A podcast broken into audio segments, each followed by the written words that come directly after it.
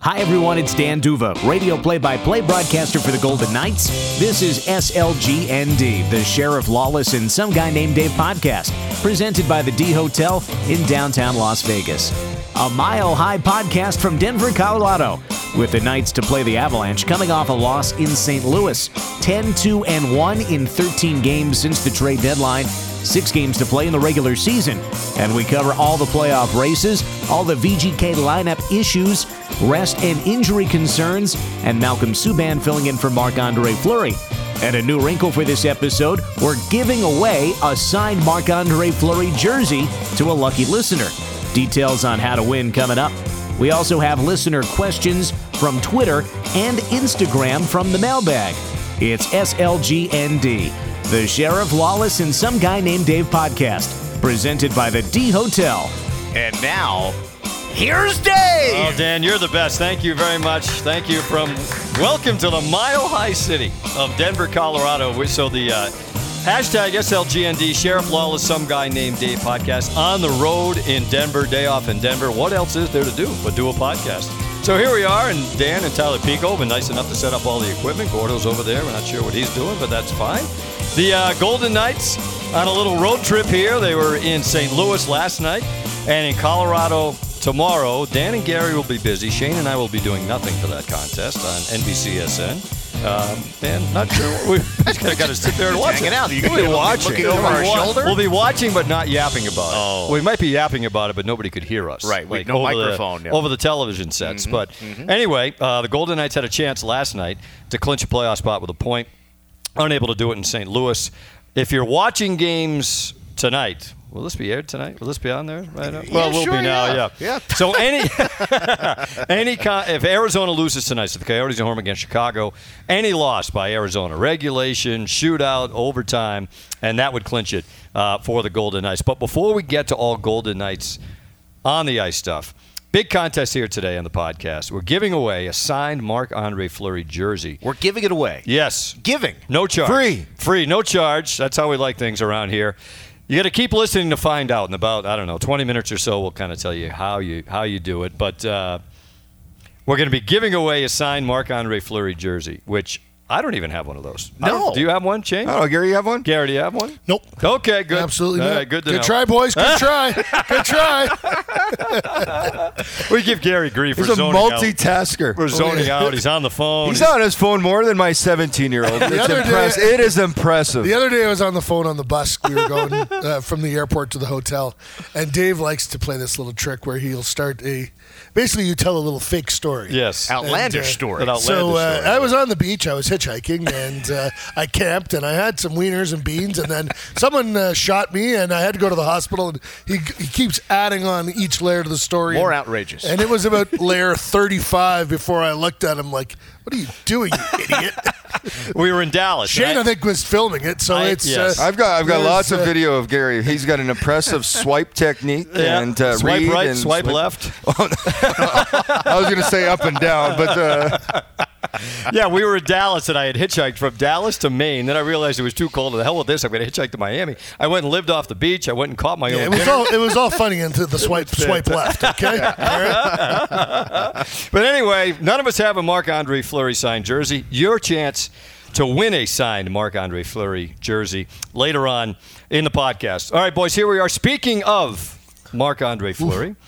In the last five games, he has not been able to go for the Golden Knights. Congratulations, though, by the way. They had the birth of their first son, James, his uh, wife, Veronique, and uh, Marc Andre Fleury. They had a couple of girls, and now they add a son to the mix. So uh, Marc Andre Fleury and his wife enjoying that. But missing Fleury here these last five games. Uh, there's been times Malcolm Subban's been has been really good, had his first career shutout, and then maybe last night the game in St. Louis that, um, uh, especially the first one, one he'd love to have back. But um, how would you size up how they've been able to kind of get through this stretch, Shane, without their top goaltender? well, fine. They've only got one loss, and you know they picked up a point in Detroit, but I don't play that well. Actually, I think that might have been one of Subban's best games. Actually, to be honest with you, uh, the team was not good. Too many mistakes, uh, goals. Uh, if you're going to pick a time for Marc Andre Fleury, we've heard all year people preach, well, is he playing too much? Is it, you know, is he needs some rest? He needs this. He needs that. Well, he's got it now. Uh, it's more than uh, enough, and you want to make sure he's 100%.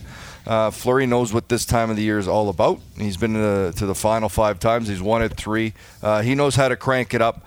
Uh, I think uh, you know they've been great. It's uh, it's good to see him back sooner than later. That said, but uh, Malcolm Subban's done a good job. It, it, it's an unusual role for a backup to, to come in and play that much, but I think he's been good. You know, mistake last night. Uh, it seemed every mistake they made. Uh, Vegas was in the back of that. It was a, it was a tight game. There was not much offense to be had. I thought they played well, uh, but come out in the wrong end. One of the players, I was asking one of the players off the record about Fleury's workload, and he kind of looked at me and he's like, "What are you talking about?" He goes, "He knows his body. Yeah. This guy has been around a long time. He knows, uh, uh, uh, he knows his body. But for me, it's not necessarily that. It's It's mental. it's mental. And you know, how do you know like everything's fine until it's not fine. So to me, this is a blessing in disguise. He gets a breather here and hopefully it doesn't go much longer because I do think you want him to cr- crank it back up as you, you just used the phrase before the postseason. You eh, want he, he Yeah. needs a little bit of work here soon. and I'm not going to play any pressure on this, but having been in the situation when your wife is pregnant, you're playing, and you're getting to that crunch time, it, it, it's a relief to know you, baby's born, you're healthy, you're moving on. Now, now it's about hockey for him. That that that's a big moment for him in his life. Not- that's another thing, just kind of out of the way and ready to focus completely on the playoffs. Not to mention, you know what I mean? Like the, the birth of my daughter is like one of the most memorable Yeah, days of my life, and I, I got to plan for it. You know what I mean? I got to we we had a scheduled uh, delivery, so like we knew that you know I took that day off work, uh, half the day anyways. I, I was I was texting in the delivery, Dave. of course you were. Look what's happening in here. no, and it was. As long Uh, as you weren't posting pictures. but the opera. Well, we posted pictures of uh, After. of, of Lauren After the fact. Yeah, Yes. but it, you know, like fantastic to be able to relax and enjoy that that moment and be be really present, completely in the moment mentally. Yeah, Yeah. I think that's just that's it is because tremendous. a lot of players often you're you're on wait until your Yeah. travel your road dictates that you can't just say uh, for me I had to I remember I had to miss the, the flight out we played Boston on the birth of one of my children and uh, I had to stay they flew uh, I had early in the morning then I remember flying to Boston I was playing with Ottawa at, I think five six o'clock in the morning got in played that night and we had a line brawl it was, uh, it was great fought Hal Gill uh, yeah it was uh, so you know you always have those things, and now that's completely out of the way. Uh, his mind should be clear. His focus is laser sharp here as he gets re- set to come back. And keeping in mind that Mark was playing very well uh, going into this uh, brief absence, um, you know, the consecutive shutouts, and then uh, just one goal uh, in uh, in Calgary, the two uh, with Vancouver, and then just the one against Dallas. And then when Subban comes in, uh, the, the Knights' offense had really clicked in gear, right? The 18 goals in three games. And the fact that the Knights have not won the last two is not so much that Subban was way off his game, maybe a couple of goals, as you said, Dave, that were uh, less than ideal, but the Knights have only scored three goals in the last two games. You know, so that is what stands out to me. If the Knights were scoring five, six goals a game, we wouldn't be talking about, oh, how is Malcolm Subban okay? You know, it, it, it has very much to do with how the Knights are playing in front of him, and and that's where you, you start to wonder, you know, the, the guys that are out besides Fleury, like your Pacioretty's, your Bellemares, Pirri, and, and so on. So they scored three goals in the last two games. Max Pacioretty's missed both. Shea Theodore missed the game last night, just the second game he's missed all season. But that line, Shane, had been so good, right? Pacioretty, Stone, and Stastny for the most part since Stone came over here. But you mentioned last night on TV, it's not so much even scoring goals, but creating Yeah. opportunities, creating offense that maybe they've missed the last couple of games, anyways. Missed that. It's depth, right? Pacioretty comes in. That just makes depth throughout your lineup. Yeah, Brandon Pirri, even a guy that's been able to score goals, wasn't available. So, uh, you know, those are those are key pieces that brings depth. Yes, you miss Pacioretty because miss Pacioretty, you miss moving Tuch to that third line, which makes you stronger. It, it- it's all those things. Uh, it, it really. Um, throws It's throws the, eff- lineup out. Yeah, it's, the, effects effect. of, uh, of. I mean, when Stone Yeah. arrived, we said, "Well, now they've got everything falling in place." Exactly. Well, now that that is all of a sudden the last game or two, it's been then taken out of the fold. you have to move Tuch up And so the third line becomes Yes. less efficient. And Shane, you can speak to this. It's not just one shift. Each shift builds upon another shift, and it builds upon a stretch where, or, or a period where all of a sudden you've got their D hemmed in, and then maybe they have to take a penalty, or they make a mistake. And now when you don't have that wave upon wave that you've had for a little while, that gives the opportunity that gives the other team an opportunity to take some of that momentum and create create it themselves. And I, that claims another guy in the depth that was out is Bellemare. Yeah. How, how good he's been. He may his numbers may not blow you away, but his play certainly does. And not only that, uh, what he brings to that room. He is as important as Deryk Engelland and Marc Andre Fleury as the leadership group. Uh, I believe he's a guy that that really, and I think he's the guy that gets that that fourth line energized. He's on them on the bench, talking, making sure they're ready. The penalty kill, so that moves somebody else up. You know, Ryan Carpenter, Nosek, whoever it is, uh, guys that have played really well. Uh, they just they, they need they need that back, and uh, it'll come. And we talk about the scoring depth. A big piece to me that misses. You take Shea Theodore out of the lineup. Off, offense usually starts from the breakout coming up the ice, second wave of the attack. Nobody moves better than Shea Theodore on this team to help the offensive side from the back end. So, uh, you know, he was a, he was a big miss last night as well. So last night, five regulars out of their lineup, right? Theodore, Pacioretty, Fleury, Pirri, and uh, Bellemare. and Bellemare, and you could throw Six- Erik Haula in there. if you throw in right. Haula. Who's back skating? Who knows what his status is? But he's been skating back for a little while now. So, but you know, we also mentioned this last night.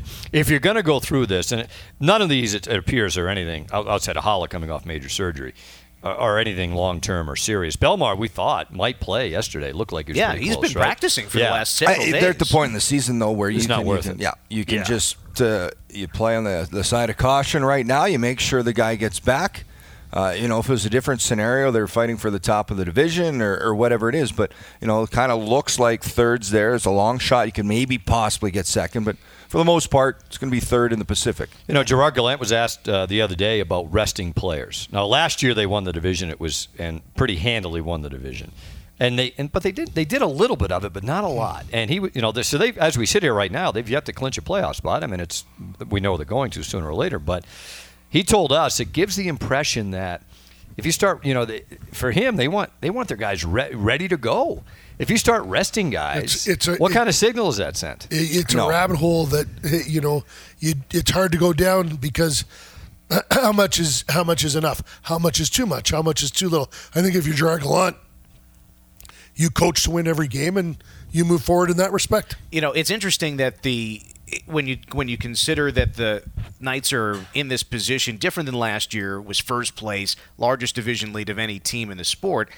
It's a little bit different because they can still move up. They haven't yet clinched a spot. And Dave, to your point, when Gerard Gallant was asked about resting players, he said, "We're not resting players, but we also need to make sure that everybody's healthy." There's a, a, line there. It's two different things. Exactly. And so if it were a playoff game, you know, Pierre Edouard Bellemare likely would have been back in the lineup by now, and so on and so forth. So it's not so much about resting guys, but making sure they're healthy. And I thought that the way Gerard phrased that was the right way to put Yeah. it, that we can all kind of grasp what that means. That's an excellent point. I think resting is just the wrong word. I think you're managing your players at this time. Uh, you know, throughout a season, guys play through bumps, bruises. You have to. It's a grind. But when you have the opportunity with a guy who does maybe have an injury that's been there, when you can manage that player back to 100% health, that's what I would call it instead of re- resting is just not the right word. You don't you don't rest guys.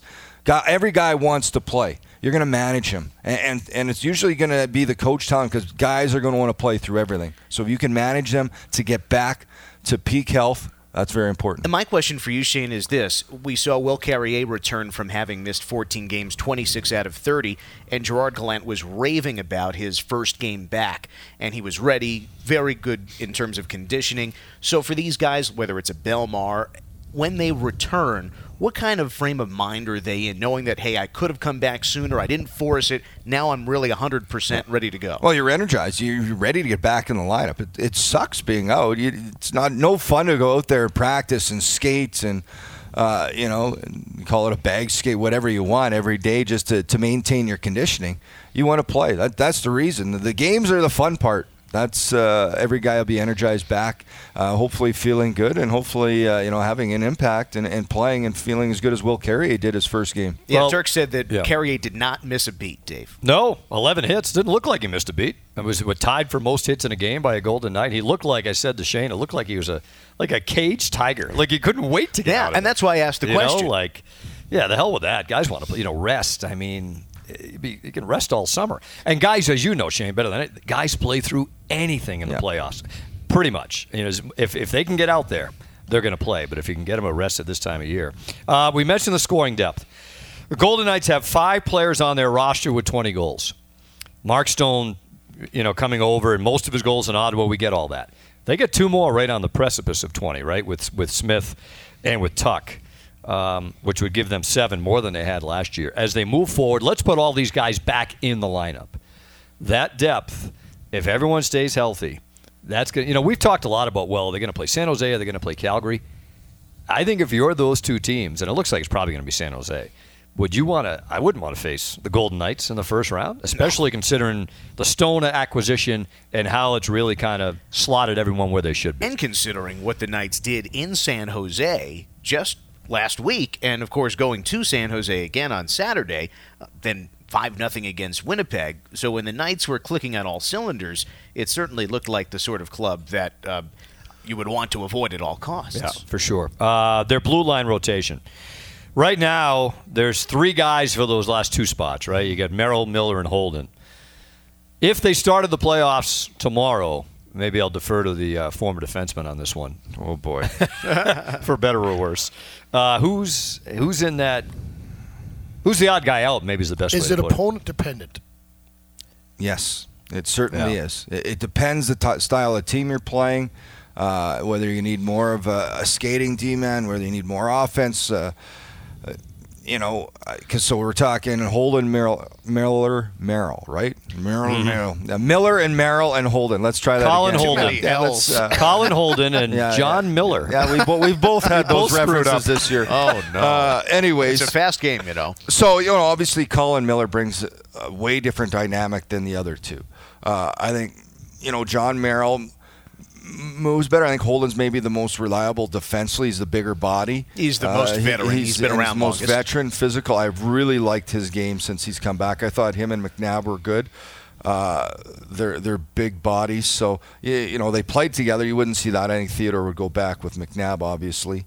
Um, so yeah, it, it depends on the opponent. If it's I- I- and that's a good- it's, if it's Calgary, it's Miller. If it's San Jose, it's Holden or Merrill. Yeah, yeah, I think so. Skating team. And the other element of it, guys, it, when you're putting together a power play unit, it seems, you know, Colin Miller, when he's in the lineup, he's likely going to be on the power play. But if, you know, Brandon Pirri is also in your forward mix, well, Pirri is the kind of guy that can be on the power play in that spot. So if Miller's out, maybe Pirri's in. There are a lot of other factors, of course, but that was what I had an eye on in terms of who was in, who was out, was which forwards are going to be in and how, how that could impact which And the only reason we're all talking about this is the emergence of Jon Merrill this year. Yeah. he's had, he's had his his best season of his career, and, and good for him. He got opportunity and he ran with it. Yeah, and and it's not just the points, which indeed are his best, but there's so much more reliability Yeah. when he's on the ice. Where perhaps at times last year you're thinking, okay, well, you know, who's going to win this job? They're going to rotate through Brad Hunt. You know, Sbisa was in and out, and so on and so forth. But you know, it was the five Golden Knights defensemen that you've got, like Schmidt, McNabb, Engelland, Theodore, Miller, plus in the playoffs, Merrill, Hunt, Sbisa. And now you figured, okay, well, Nick Holden solidifies that other spot.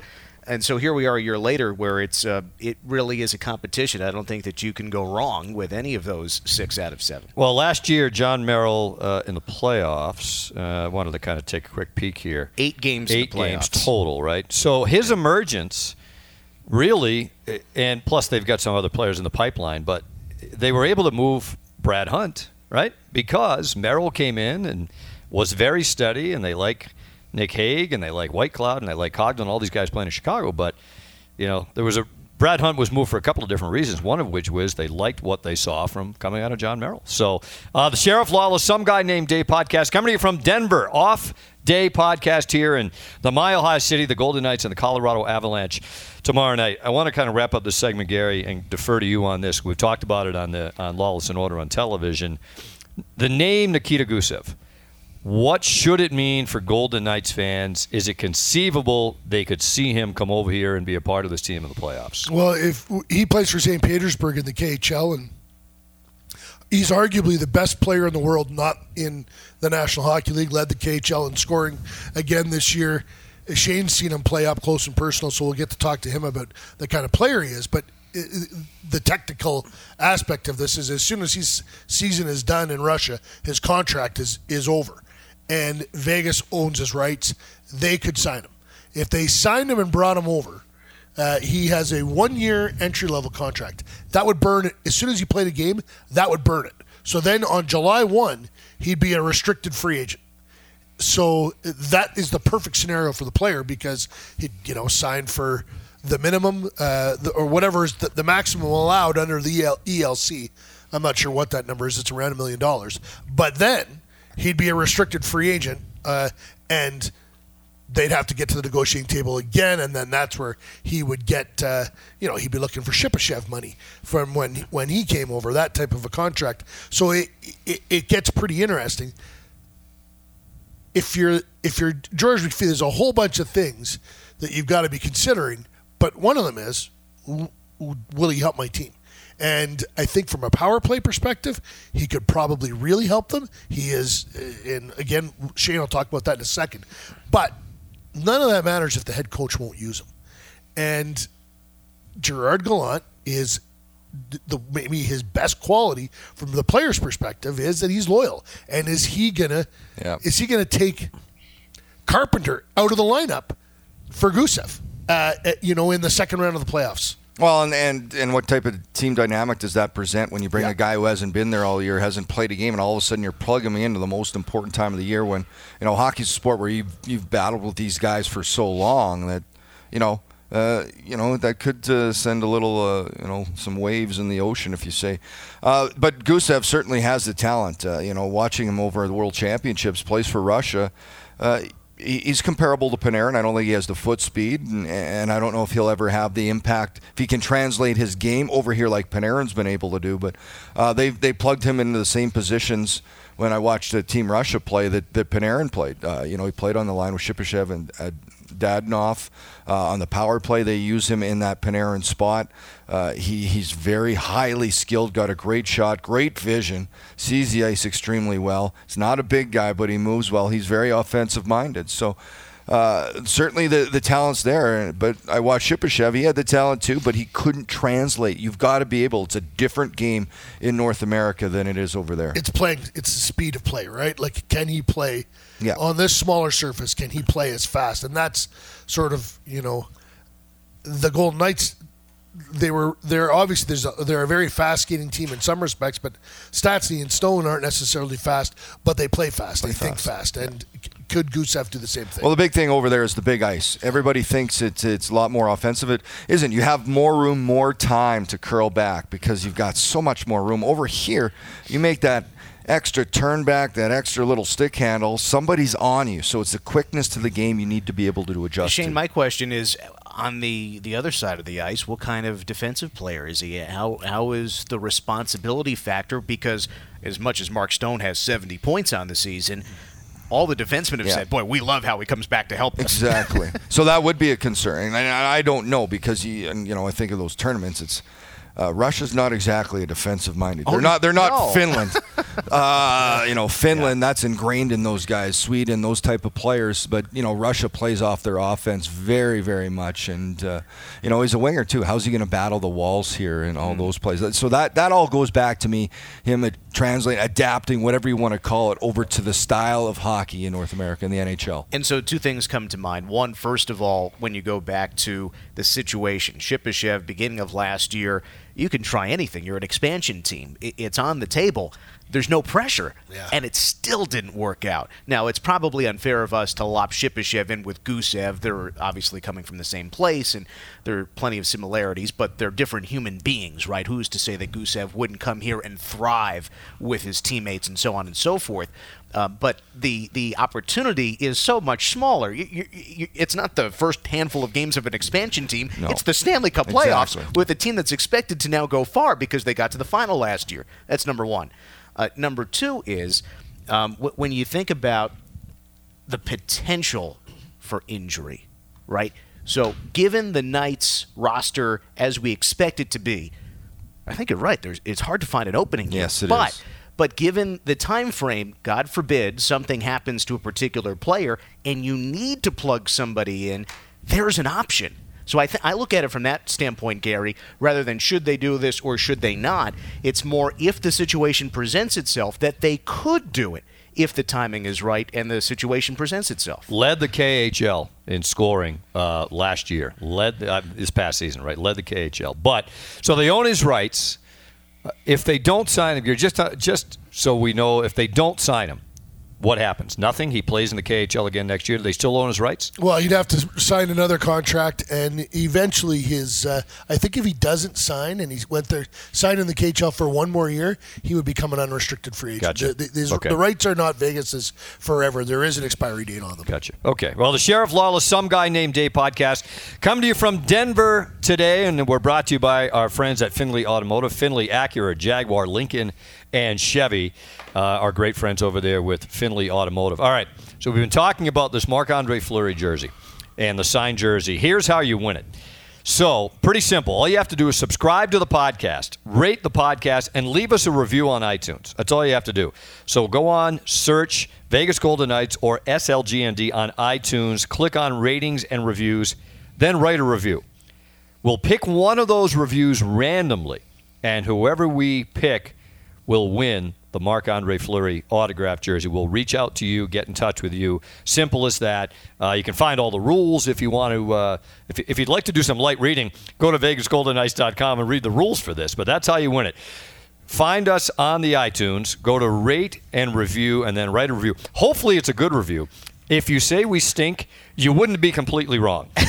but hopefully, it's a positive review. And, and that still would count, I suppose. And it still would count. You Yeah, could we're not- we're silly and, and You not could say we're silly, not That good, we count. stink, and we really, might we're even gonna take. we're gonna let some guy who calls us bad win. Well, we might take it into All right. consideration. Okay. I don't All know right. if we, they might get into the medal running, you know, gold, silver, and bronze. Random But selections. They wouldn't be the first people that would tell us we stink. But anyway, that's uh, your opportunity to win a Marc Andre Fleury signed jersey. We'll kind of go through this again a little later on in the podcast. But your opportunity to win it, go on to iTunes, rate, review, and then write a review. We will pick one at at random. VegasGoldenKnights.com slash contest if you'd like to read uh, all the rules. And who wouldn't?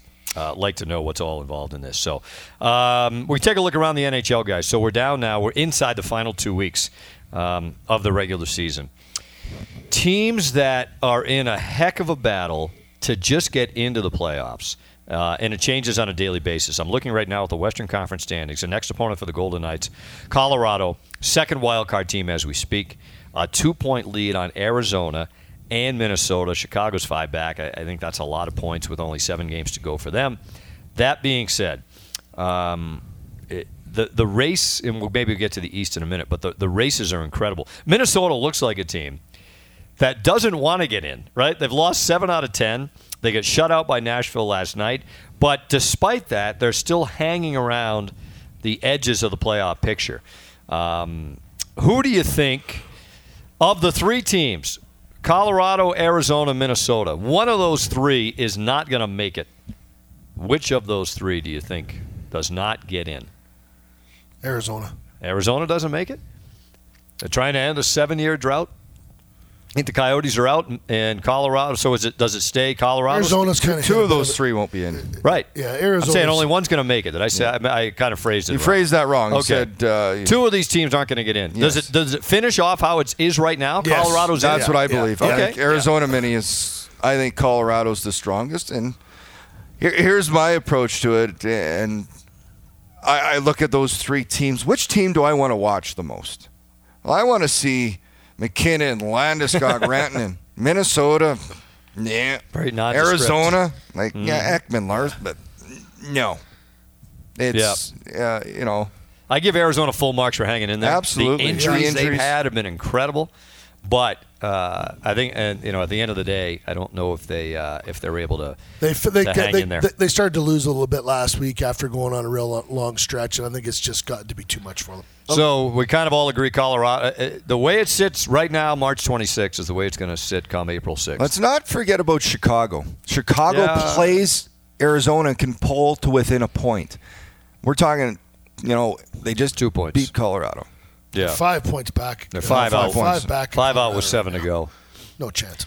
Yeah, I it's think going to be toast. tough. But but I think Shane, it is worth looking at who are these teams playing down the stretch, and you know you mentioned with uh, with Arizona, you've got Chicago uh, here on the the 26th. Then they've got Colorado on the 29th, and then Minnesota.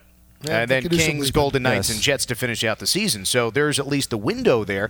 And remember, there was a point where they had closed to within four points of the Golden Knights. They have slagged a little bit since then. Perhaps now that their mini slump is perhaps behind them, maybe they can go on a surge here. And if they win these three games against teams that are also competing with them, well, hey, watch out. Meanwhile, the Colorado Avalanche, given the, the high flying offensive success that they've had and should continue to have, they they just seem to be underachieving given the, the kind of talent that they have on their roster. They just Chicago just has to climb so many teams. That's the Yeah, no, I don't think Chicago's it, but I, I think that between Arizona, Colorado, They have a game in hand on Arizona, is what I'm saying. They have two Yeah. in Minnesota. They have a game on Colorado. They win tonight. They've got 78 points, three back. Yep. Same game. No, not impossible. Yep. Yep. Uh, let me ask you this, because we were in St. Louis last night. Are the Blues the best team in the Central Division? They're the scariest. for. Best team I've seen in the new year, without question. I think the St. Louis Blues, their structure, their depth, uh, can. Well, the big question, Jordan Binnington, you know, possible rookie of the year candidate now after just you know half a season, but he plays like that. You know, difference in last night's game, goaltending. Subban my wasn't gosh. bad, but that was the difference. Binnington uh, was that good, and uh, he has been. So this team is full of confidence. Uh, they play a hard game. Craig Berube's got them playing very similar style to the Golden Knights. Very aggressive, very upbeat, very hard. Rolls four lines. Uh, yeah, they're to me the best uh, I've seen in the Central in the new year. and, and just talking with David Alexander, the goalie coach for the St. Louis Blues, the word on Binnington having not been ready. He had come on in relief earlier in the season, didn't think he was quite there yet. He had one NHL game years ago, and when he was backing up earlier this season, they said no, he's not ready. They sent him back down, and he was not happy about it. Proceeded to win the AHL Player of the Week. Eventually, they brought him back up, had a shutout, won his first three games, and then kind of went win loss, win loss. Then won nine in a row, and now he's won five in a row. He has 21 wins since this obvious since January 5th when he came up. That's 21 wins in 26 games. Five shutouts.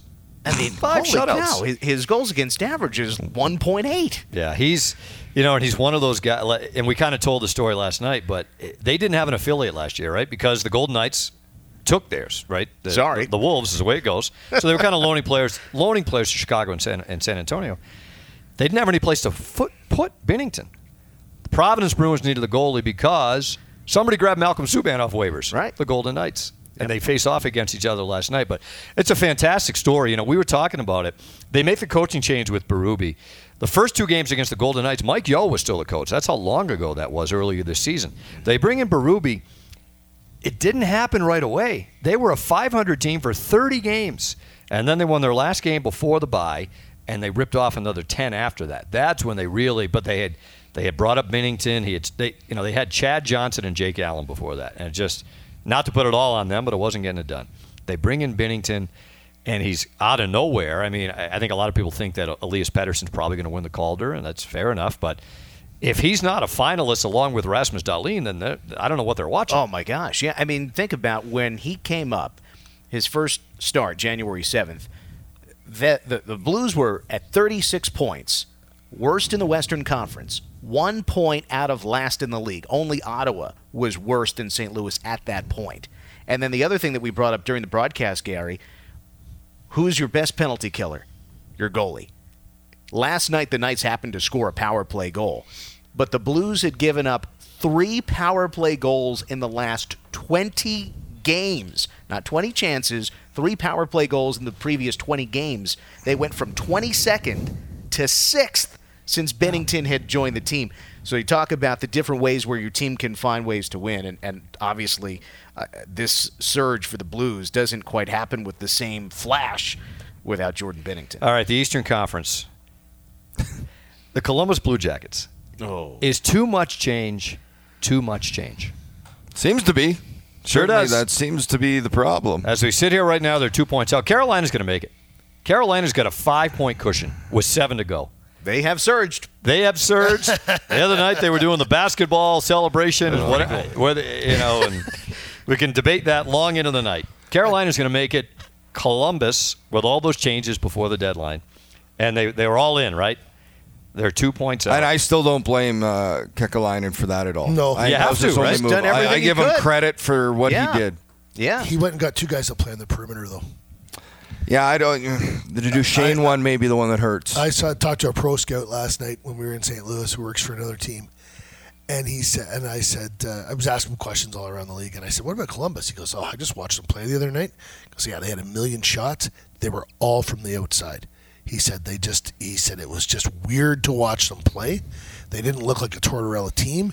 And remember the last time we saw them, that Josh Whoa. Anderson line, you were like, wow, they were, you know, driving the net and Tough to play against. They were tough to play against, and this th- this pro scout said, and you know, it was one game, but that's what you see. That's what you see. A little he bit- said uh, they, they they don't play the way they used to play. I still like to see them get in just so they can see Tampa because they, if they're a team and they just coming off, they were having trouble scoring. They had big breakout against Vancouver. Maybe that's what they needed to Yeah. kind of get them going. So Montreal, second wild card team right now. Columbus two points back. Flyers are they're pretty much toast. They put on a great run, but they're eight out with six to go. That's that's too many points. Um, but it'll be interesting to see how that you know that could come down to the wire. That final wild and, and both conferences could come down to the final the final day uh, of the season. But as we sit here right now, Columbus is out. Um, is there a team that, is, that we agree is St. Louis? I don't want to say they're not a low seed at all. I mean, they're tied for second in the in the west in the um, Central with with Nashville. But are they kind of who's the most dangerous team? It, it, let's we can have the Golden Knights in the equation or out of the equation. But what team is it? St. Louis? Is it low seed or Well, I mean, like I would say Carolina. If Washington's going to face them as it's matched up right now, yeah, that'd be tough. yeah. not much. You know, Car- not, no, They got nothing no to pressure lose. at all. No pressure. Nothing None. to lose. Just play. Which they pretty much done all season long under Rod Brind'Amour. You Well, know, I- it's, I- it's I- been a hell of a story. I don't think we should take Vegas out of the equation because I think absolutely. I agree The with you. West. to me, Yeah. uh, Vegas and St. Louis are the most dangerous teams. In the, the two three seeds are the, the pair of three seeds are both very scary. If you're, uh, you're if you're you got to get out of your division, right? And if you're Winnipeg and Nashville, you're thinking so Winnipeg's going to get uh, they're probably going to win the Central and they're going to play a wild card team. Nashville's going to get going to draw St. Louis in the first round. Go ahead, Shane. Well, and, and Winnipeg right now would match up against a team I should say is scary that just spanked Winnipeg last night, the Dallas, Stars. Yeah, exactly. Yeah. Yeah. yeah, I'll tell you what, and That's why playoffs are great. Like Well, and so let's get the playoff format for a second because everyone was a month ago was just screaming, "Oh, the format's terrible. Format's terrible." Looks pretty good right now. Not me. I have been saying all year and going back to last year. Shut up, all of you. Yeah. This is great. It Because is. it might not be equitable, it might not be fair, but a lot of the conversations we've been having all year about wild card positioning, races within the division, none of it would happen if you were to do a straight one through eight, and then some people straight one through sixteen, which is ridiculous. So I have been lauding the current Yeah. format, and here we are down the stretch, and this is exactly why. Well, it's just like the NFL, right? You pl- like they you play in your you play in your division and then and then and then your conference, and it's uh, you, you have those games all year long. Those division games. Are massively important, and fans in Vegas who are new to this already they know when we play Calgary or San Jose or LA, that is really really important for these reasons. And if you listen to Drew Doughty, he's taking shots at pretty much everybody within the Pacific Division. Last year it was the Golden Yeah, Knights. you Now gotta be careful. Calgary Yeah, and San. Jose. Yeah. yeah, I, I you know what? It, I guess I don't maybe think as deep as Dan. Dan's very happy with it, and the way he's moving his hands, I'm scared to argue. That's right uh, about the playoff format. But that said, you, my perspective, you got to beat everybody to get to the win anyway. So if you want to hold hoist that cup at the end, you've got to beat everybody and anybody. Yeah, I, I just think that the the conversations we're having now, the interest in not just the division races, the wild card races, it's not as simple as, uh, you know, are you going to be eighth or ninth? There's so much in terms of possibility that is still left to be decided, and that keeps it interesting. We're not just like, frankly, and I love baseball. You go down the stretch in Major League Baseball. A lot of races are decided in June and July. Who cares? Keith Yandle is quoted as saying yesterday that he thinks the top seed should get to pick its opponent. Imagine that. Last year, the LA Kings picked the Vegas Golden Knights. They played their backup goalie on the last game of the season, and they were trailing. They need if they had got a point, they would have moved up. They didn't pull their goalie. They, they made it plain as day that they would prefer to play Vegas over other teams in the Pacific, and that's what they got. Talk about giving fuel to the right. opponent. Yes, well, that's it. well, can you imagine? Can you imagine coming out? Hi, I'm Shane Hnidy, and we select the. Da, da, da, da. And then the guys in that other room. I'd oh, rather be on the other team. Yeah, exactly. got selected. You're picking no us. We're yeah. going to shove it down your Mm-hmm. Yeah, throat. I, I, understand where Yandle's coming from because if, regardless of the season-long standings, you might see one team that has slumped big time or maybe has lost a star player. They're not where they were, but at the same time, I, I agree with you, Shane. I, I, I think that uh, that could cause more problems than solutions. It's not like it's not completely like the old days of the Adams, the Smythe division, the Norris, you know, but yeah, it's pretty close. Pretty close. Where it's literally the top four in each. It's about as good as you're going to get, right? With basically it's the top three in each division and the two best records. Right. So, and, listen, and where's the whining coming out of? It's coming out of Toronto, okay? Right, because so, they're going to have to play Boston again. Hey, Toronto! If you like, first of all, they're third in their division. Like right? Play better. You shouldn't get. You shouldn't have an easy route. You're third. All right. Yeah. Nope. And they'll play the Bruins. In the way things are going, you'd expect the Bruins to, to win that series, but they had a heck of a series last year. Yeah, yeah. seven. Yeah, you don't know. Yeah. And then uh, and then the right to play Tampa Bay, presumably in the second round. We had talked about this on a recent podcast. That second round series, to me, could be the hardest of the entire postseason for the Tampa Bay Lightning. But of course, they have to get there first it gets to be a dangerous conversation when, uh, like, the, the Toronto Maple Leafs are owned by Maple Leaf Sports and Entertainment, which they're two of and two of their partners are Bell Media and Rogers Media, and that you know, they have a lot to gain if the Toronto Maple Leafs stay alive. TV ratings are stronger, advertising dollars are stronger, and on and on and on you got to be careful about uh, the competitive integrity of the National Hockey League when you're talking about two global media giants wanting to get their way.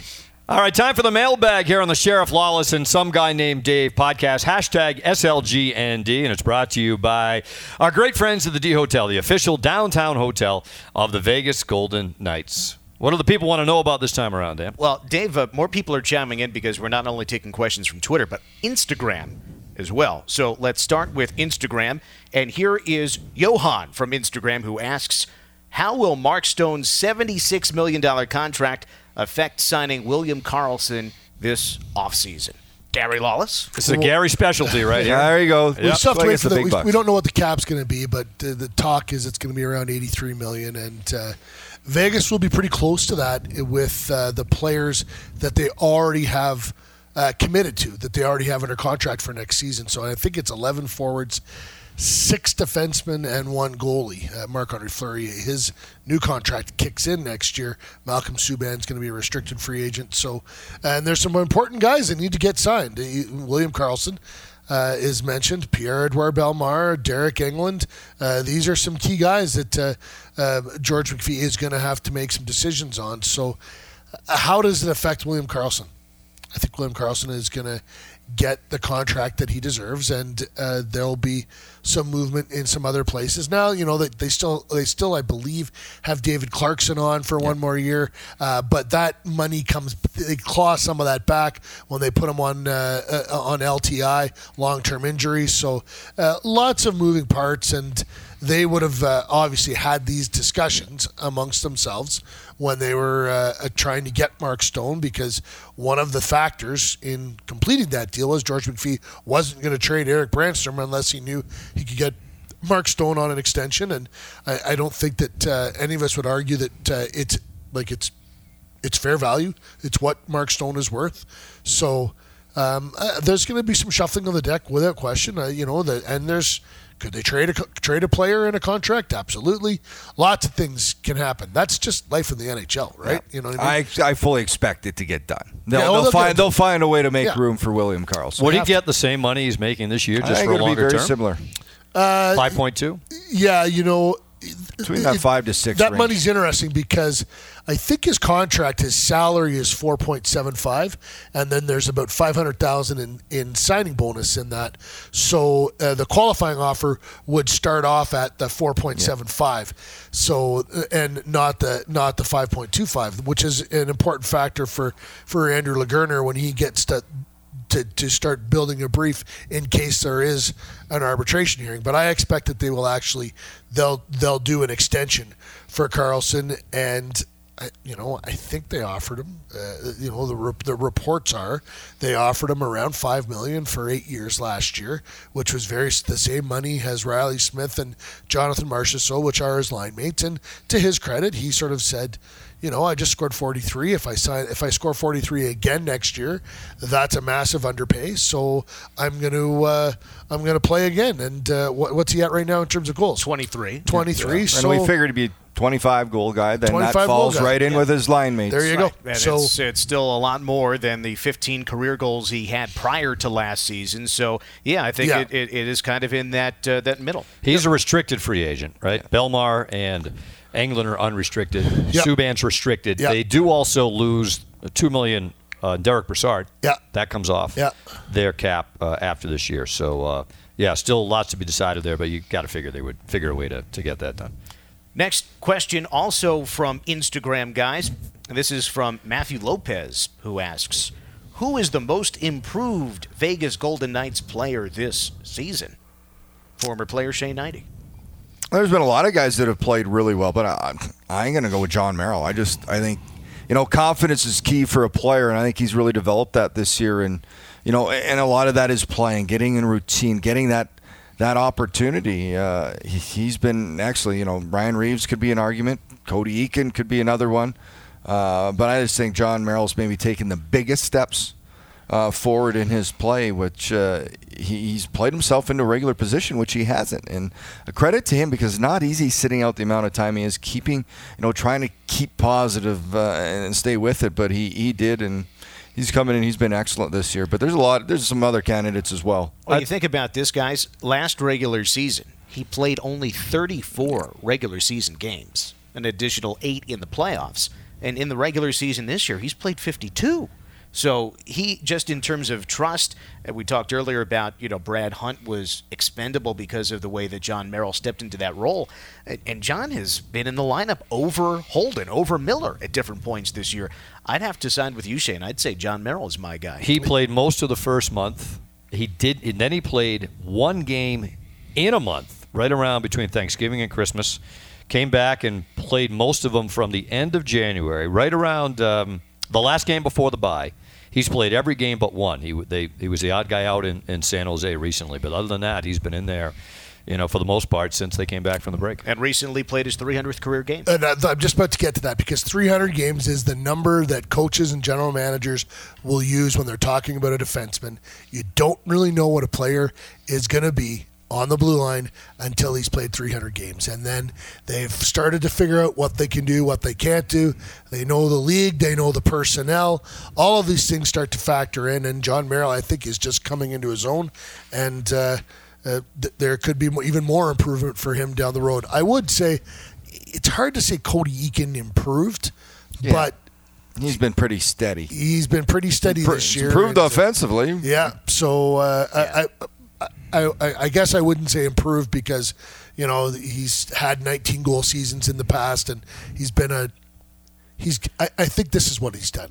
He's gotten back to where he was prior to that knee injury that kind of kept him slow last year until the late in the season in the playoffs, and he's just stayed steady ever since then. He has, and, and I think that when it comes to Cody Eakin, he did play in 80 out of 82 last regular season, and then all 20 playoff games this year, uh, you know, with just a handful missed, I mean, he has career highs in multiple categories offensively. But when it comes to anchoring that third line, and then at one stage where he had moved up and was centering the second line, I think that there's been that expectation of Cody Eakin to really solidify things, whichever line he's on. And I'm not sure you had that same expectation from Cody last season. I forget he missed the first three games this year. Yeah. I'd forgotten all about that. Then he missed a game um, middle of January. But the other guy I'd throw in the mix, and I, but injuries have taken some of that out of it, is Will Carrier. Eight goals, led the league in hits for the longest time. Reaves went by him. Um, but, you know, it, if Ryan Reaves ends up with 10 goals this year, did anybody see that coming? I mean, he leads the league in hits. He could end up with 10 goals. Carrier's got eight goals, both career highs. But, yeah, Merrill, I think, um, you know, of all those guys in the mix, pretty much takes the cake. Yeah, I'd have to agree with that. Let's go to a, a Twitter question here, guys. This is from Talia Fujihara, who asks Does home ice advantage mean anything when we know how we can play against the Sharks in their territory? It means a lot, especially considering how good they are at home and the, the, the fan experience at T Mobile is the best in the league. It means a lot, but it doesn't mean everything. And if you're going to win in the playoffs, you have to figure a way to get some wins on the road. And they won some, you know, they won series on the road last year. They won games, overtime game, that game at San Jose they won last year. Um, it- you know, they close out Winnipeg in a game five. It means a lot, especially for them, but you know they're not going to have it. uh, You know, th- th- unless something changes dramatically, they're not going to have home ice. So they're going to have to figure it out. One of my favorite things about Gerard Gallant as a coach is he never um, he never builds crutches for his players. No. And uh, uh, oh, back to back, I love a back to back. I think it's great. I think it's really fun, and that's the mindset of the Golden Knights. And uh, home or away, exact same thing. Shane won a Stanley Cup at Game Seven uh, on the road. It, it's these things. It, it, it, it, it can be a positive for sure. You get the last change, et cetera, et cetera. But it's not something that uh, if you are going to stand here uh, on uh, March 26th and say, "Oh, we're not we're not going to win the Stanley Cup because we're not going to have home ice advantage," well, then you're in the wrong business. No, and, and I also look at it from this standpoint, especially with the Winnipeg series last year. It seems there's more pressure on the home team at the beginning Absolutely. of the series, right? So it worked out for the Knights early in the series against the Kings to win at home, the Sharks at home. But then when you go on the road, and, and then the, the road team is expected to lose. So when the Knights managed to win game two in Winnipeg, then all of a sudden you're coming split. back home. Yeah. You know, things are going in your favor. The thing that the Knights did not experience last year was a game seven. There were no game sevens. And that's to me where a home ice advantage really comes into play. Yeah. You talk about the last change and everything, but when your back is against the wall, there is no tomorrow. Game seven. Game seven is game seven, and that's where you'd love to have home ice. But the Knights didn't go to a game seven in any of their four series last year. And that can work both ways. That- I've seen that teams come game out. sevens. They say is the least home advice, uh, Yeah. ice advantage. I've seen Just games come out tight as teams come out tight as hell in We were game just talking about Boston, Vancouver. Yes, I mean that game, Shane. You were the. I mean, that 2011, the Bruins won four nothing in Game Seven to win the Cup in Vancouver. It could have been seven nothing. That's how dominant they were in that game. So And a home ice is is a different thing from franchise to franchise. You just mentioned Winnipeg. If Winnipeg loses, if, if they don't go win the Stanley Cup this year, there's going to be uh, it's the owner's fault. Fire the GM. This coach can't do it. Blake Wheeler makes too There's much some money. pressure. Like it'll be insane in that town, and and that it's palpable. It's not like that. It's not that way in Vegas. the last three Stanley Cups have all been won on the road. Pittsburgh won in San Jose in 2016. They won in Nashville in 2017, and I'm drawing a blank on what happened last year. Somebody in the desert. But Yeah. you know, they Yeah. Vegas had a home ice advantage, but I'm saying the clinching game Right. Last three years, that cup's been raised on the road. Yeah, all four series the Knights played were uh, clinched uh, with the home team uh, losing. Are you a play-by-play guy? Like that's a that's a, a nice little. They both are. They It's have embedded in the that. that's a, coconut that's a nice little factoid. Like, to all pull sorts out, of meaningless pull out on the fly. floating around in there. Let's get one more question in from Twitter, guys. This is from Rocky, who asks Is wearing a suit before a game a longtime tradition in hockey? Everyone looks so spiffy, but I can't imagine why you'd go into an arena looking good only to change into hockey gear. Shane, you've had some experience. with Yes, this. it's a long. It's a, absolutely it's a tra- tradition with hockey. It's about looking good, looking professional, looking. You know, It's a business meeting. It it is. You're you're prepared. It, it, it's been there. I guess. I, you know, long before me. I like the look. You know, sometimes and, and it varies team to team. Ties. Some guys have ties, but usually, you know, it's a suit. Look nice. Uh, look like you're professional, like you're, you're, you know, a professional person going to, to your job. And yeah, you change, but whatever. And guys like to compete like that. And who's the best dressed, worst dressed? That's absolutely it. To me, You it's know- the competition, whether it's the NHL eh, or even in the minor leagues. Guys will get on each other for, you know, how well you're dressed and, and on and on and on and on. But also, when you say that, you know, you're coming into uh, an arena just to change into hockey gear, when are the cameras on the players as they arrive, right? They're getting off the bus. Yeah. That's when, you know, the live look in on the TV broadcast, and they know that they're being seen. Uh, and you know, and it's not? known with hockey. pl- Hockey players are known to dress like that, right? It's you know, we were in the hotel in. Uh, so other sports that are known for other dress. where the heck were we yesterday? We were in St. Louis, yes. And I was sitting in the lobby, and there was a gentleman there, and he was watching the players all. They came down to the elevator, they went in for their meal, and then they went back to the other elevator to go down for the bus. And he said, and he, I had my suit on and my Golden Knights pin, and he goes, uh, "I really like the way your guys uh, are dressed." He goes, "This really is." Turns out he was a Canadian guy. He was a guy from Ottawa, and uh, it uh, it it's become sort of a, it's a reputation thing for hockey that that's the way they operate, and uh, I, I kind of like it. Uh, so do I. It, it- just like if you were giving advice to a young person, if you're going for a job interview, present yourself, you know, with uh, whether with the, with a tie or Don't know, wear a Syracuse sweatshirt. I get more of a kick out of when we fly out and we go to the airport and the guys wear suits to the plane and they're five steps on the plane and they're in like you know their casual short, you know, t-shirt and shorts. I, I like that. I will tell you this. So we're staying at a very nice hotel in Denver. There's an NBA team that's staying here as well. Uh, the Detroit Pistons, but it's not it's not unique to the Pistons. I think it's part of the NBA. You ever see NBA guys go to a game? They look like they're dressed to go to the mall or a cookout. Hoodies, sweatshirts, baggy jeans. Yep. Like, like what? Come on. Like you But making that's- you're it- making a pretty but- good but it- wage. you could throw a suit on. goes with the culture of the I league, know it right? does. So just like the but NHL. let's let's uh, let's pick up the effort here. We'd like to if we could maybe talk to uh, the Pistons people, down when we're done here. we'll pass that along, Just tell yeah. them that that. Uh, Oh, we've got Bill Laimbeer. I remember of we- course, Bill in Las Laimbeer. Vegas Can now. when I was Oh, actually yeah. when I was in Atlanta, we did an, uh, an event with uh, the Hawks, and I remember, and they, they were shocked to hear you guys have to wear suits to every like they couldn't. Yeah. Like, Oh. But that's just you know that's you know, and I said I this I grew up with this. They grew up with that, so it, And it's not just the NHL. No, it's the American League. It's the ECHL. Yeah, and it's all through hockey. It's that junior sport. Major League. Baseball players they show up in uh, Oh, yeah. in shorts and a polo. It's Yeah. not. Uh, there, but now they arrive at the ballpark all at different times, and that's uh, it, ho- hockey. It's pretty regimented, right? On the road, you're on the team bus. It goes at a certain hockey's time. more of a team because the guys are together more. Baseball, you got guys flying in, out, you Yeah, know, you've different got times. pitchers, you got hitters, NBA, they all have their own people worthing, and then football is such a massive group. It's an entourage. Yeah, it's it's uh, it's different, but I, I, I'm with you. I like it, and it's uh, it's just part of the culture, and I think that we all have to wear suits too. That's right.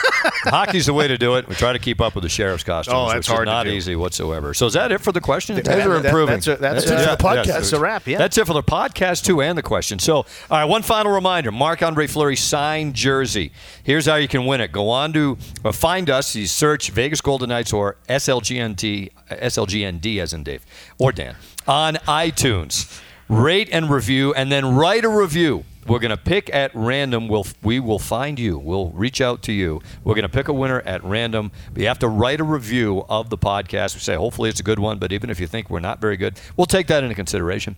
But someone's going to win a Marc Andre Fleury signed jersey. I'm looking forward to it. I think we got to start getting our own swag to send out. Uh, some We need t-shirts. SLGND. The logo, and, yeah. and you know what? logo's sharp. Ne- for next podcast, let's have the viewers, people write in, let us know uh, if you'd be interested in uh, from some swag of. Uh, Now you're talking. uh, Get uh, maybe we could get uh, our creative director. I don't know who that is. Yeah, I don't know either. Somebody's got. I'll help to be in charge of design something Have cool. We have a logo. I'll like be the style You guy. a logo, yeah. on the situation there. So, I've seen that. Anyways, All right. come for uh, everybody who's listening to this one. Let us know before the next one. We'll one. get some T-shirts made up between now and the next one. That At was fun. A little trial. That was See great. So, um, Gary what's to get out of here. off day gotta podcast go to in, in. Denver. The, the sheriff of us busy don't. going over to the University of Denver to, for practice today. Some some of us are, some of us are not. But anyway, that's the Sheriff Lawless and some guy named Dave podcast. Hashtag SLGND. Don't miss your chance to win a Marc Andre Fleury signed jersey. But that'll do it. We'll talk to you next time. The Golden Knights on the verge of clinching a playoff spot, and we'll talk to you next time on the Sheriff Lawless and some guy named Dave podcast.